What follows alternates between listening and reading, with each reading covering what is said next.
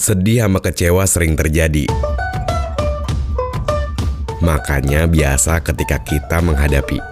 Agak sedih sih. Tapi dulu kita punya janji untuk bisa membahagiakan diri sendiri. Jangan mikirin orang lain. Kalau diri sendiri belum disenengin.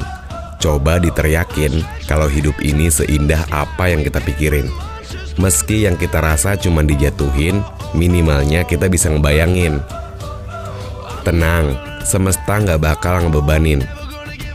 Bagi orang yang terus ngeusahain.